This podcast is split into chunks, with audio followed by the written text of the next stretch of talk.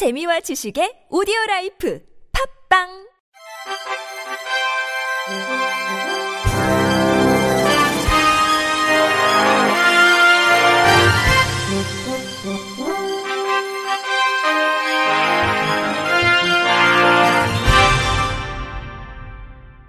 청취자 여러분 안녕하십니까? 이천이십일년 십이월 이십구일 수요일 케이비아이씨 뉴스입니다.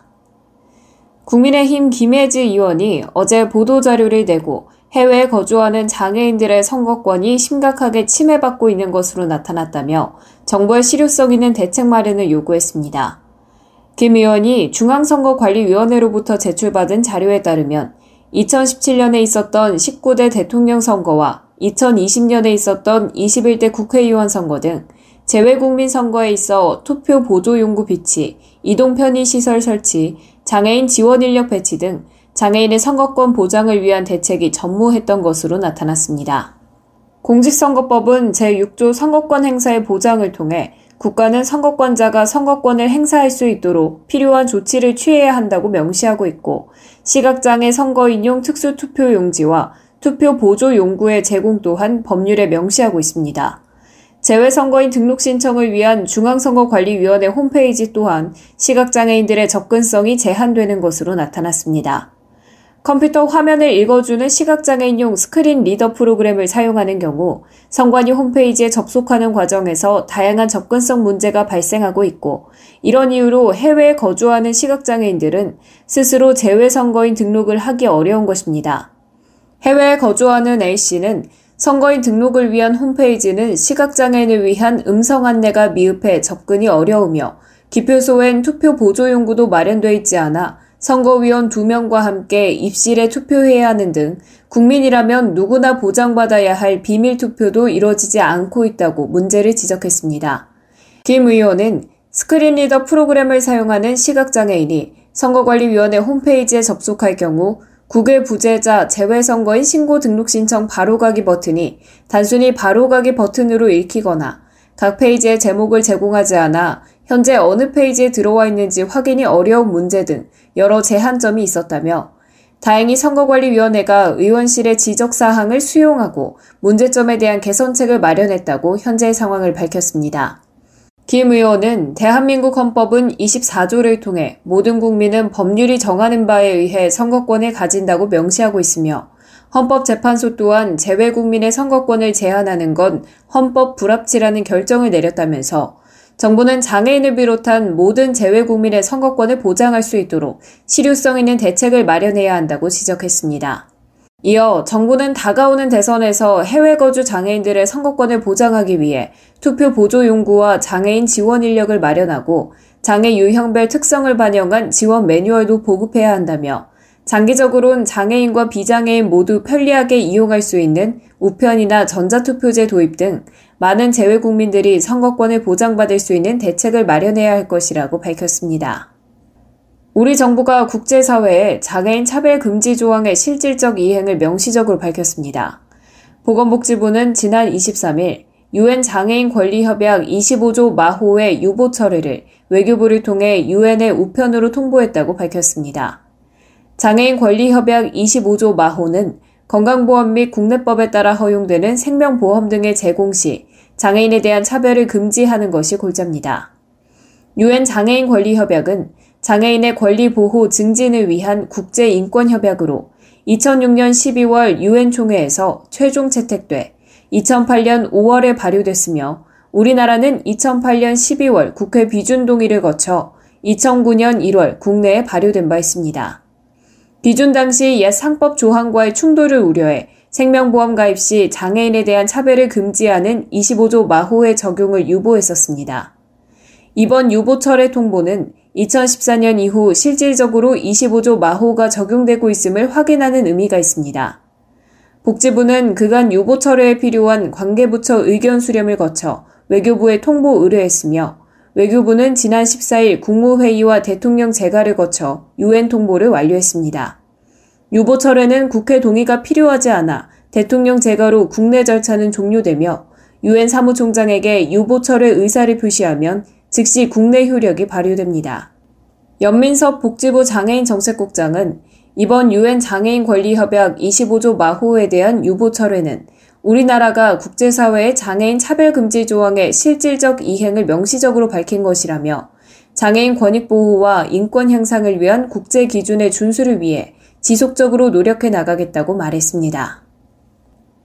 보건복지부는 장애인 활동 지원에 관한 법률 시행령 일부 개정 영안이 어제 국무회의에서 의결돼 내년부터 시행된다고 밝혔습니다. 이번 개정안은 활동지원 수급자가 보다 안전하게 활동지원 서비스를 받을 수 있도록 모든 활동지원 인력의 범죄 경력을 조회하고 감염병 발생을 긴급활동지원 요건으로 명시해 긴급하게 지원할 필요가 있는 장애인에 대한 지원을 강화하기 위해 마련됐습니다. 시행령은 결격 사유가 있는 자에 의한 서비스 제공을 방지하기 위해 모든 활동지원 인력의 범죄 경력을 조회하도록 관련 조문을 정비했습니다. 기존 시행령 조문은 범죄 경력 조회 대상을 활동지원 인력이 되려는 사람으로 규정하고 있어 현재 활동지원 급여를 제공하고 있는 활동지원사가 이에 포함되는지 불확실했습니다. 장애인 활동지원 서비스는 활동지원사가 수급자의 가정 등을 방문해 일대일로 이루어지는 점을 감안해 결격 사유가 있는 자에 의한 서비스 제공을 방지하기 위해 모든 활동지원 인력에 대해 범죄 경력 조회가 가능하도록 조문을 정비해 제도의 신뢰성을 제고하고 수급자가 안전하게 서비스를 이용할 수 있도록 했습니다. 감염병 발생의 경우에도 긴급활동 지원을 제공할 수 있도록 요건을 명확히 했습니다. 활동지원급여 신청인이 장애 정도가 심한 장애인으로서 돌볼 가족이 없는 경우나 천재지변이나 화재 등으로 피해를 입은 경우 등 긴급한 도움이 필요한 경우 활동지원 수급자격 결정 통지 전에 긴급활동 지원을 제공할 수 있습니다. 전남 여수시로부터 연간 수억 원의 지원을 받는 한 장애인협회에서 채용 비리 의혹이 제기됐습니다. 이 협회 회장은 얼마 전 회원 성추행 혐의로 벌금형을 선고받기도 해서 자격 논란이 불거지고 있습니다. 엠비씨 조희원 기자의 보도입니다. 여수 모 장애인단체에서 사회복지사로 일했던 A씨는 지난 시월 말 일방적인 파면 통보를 받았습니다. 불성실 근무 등이 이유였습니다. 그러나 A씨는 회장 황모 씨가 단체 후원금 통장에 들어온 돈을 마음대로 사용하려는 것에 문제 제기를 했기 때문이라고 의심하고 있습니다. A씨에 따르면 황 씨는 활동보조사 B씨에게 개인적으로 빌린 돈을 갚아야 한다며 그동안 수차례 돈을 인출해 갔습니다. A씨. 후원금에서 개인 통장으로 한 달에 뭐 사백이 됐든 백이 됐든 나가니까 아마 실청에 해명하셔야 될 겁니다. 제가 너무 화가 나서. 그랬더니 그거에 노발대발 이제. A씨는 또 황 회장이 돈을 받고 취업을 시켜주었다는 의혹도 제기했습니다. 회장 황 씨의 활동보조사 B씨가 지난 이천십구년 십일월 사천만 원의 후원금을 단체에 기탁했는데 사실 이 후원금은 B씨의 지인인 C씨가 채용 청탁금으로 지불한 돈이라는 겁니다.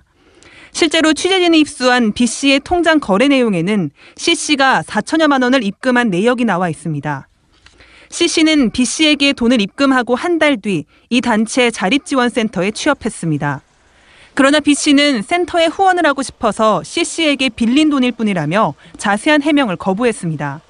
B씨. 너는 그 지금이랑 기다림한테 얘기할 일이 아니고 그걸 돈이 사는 게 모르지 나는. 내가 이런 말까지 해야 돼요? 이렇게 취업한 C씨는 근속연수를 채우지도 않았는데 일 년 만에 팀장급여를 받기 시작했습니다. 그러자 C씨의 취업을 두고 의혹이 제기되기 시작했는데 여수시는 올해 초 점검을 나와 급여만 환수해 갔을 뿐 채용 의혹에 대해서는 아무런 조사도 하지 않았습니다. A씨. 민원이 들어왔다면서 점검을 나온 거예요. 그래서 이제 급여표를 보더니 일월달, 이월달 팀장급여를 가져 지출을 한 거예요. 그래서 어, 환수 조치가 들어갔죠. 그거 급여표만 보고 갔죠. 그 직원은. 이런 가운데 회장 황모 씨는 지난 십육일 같은 단체 여성회원을 성추행한 혐의로 벌금 천오백만 원을 선고받았습니다. 황 씨는 성추행에 대한 일심 판결에 불복해 항소할 계획이며 채용비리 의혹에 대해서는 사실이 아니라고 해명했습니다. 황모 씨. 정말 저는 하루 종일 그런 일을 하나도 안 했어요. 회장을 어떻게 하든지 꺾어내려야 되겠다. 그 목적입니다. 한국시각장애인연합회는 금고 이상의 형에 대해서만 자격 무효 결정을 내리고 있습니다.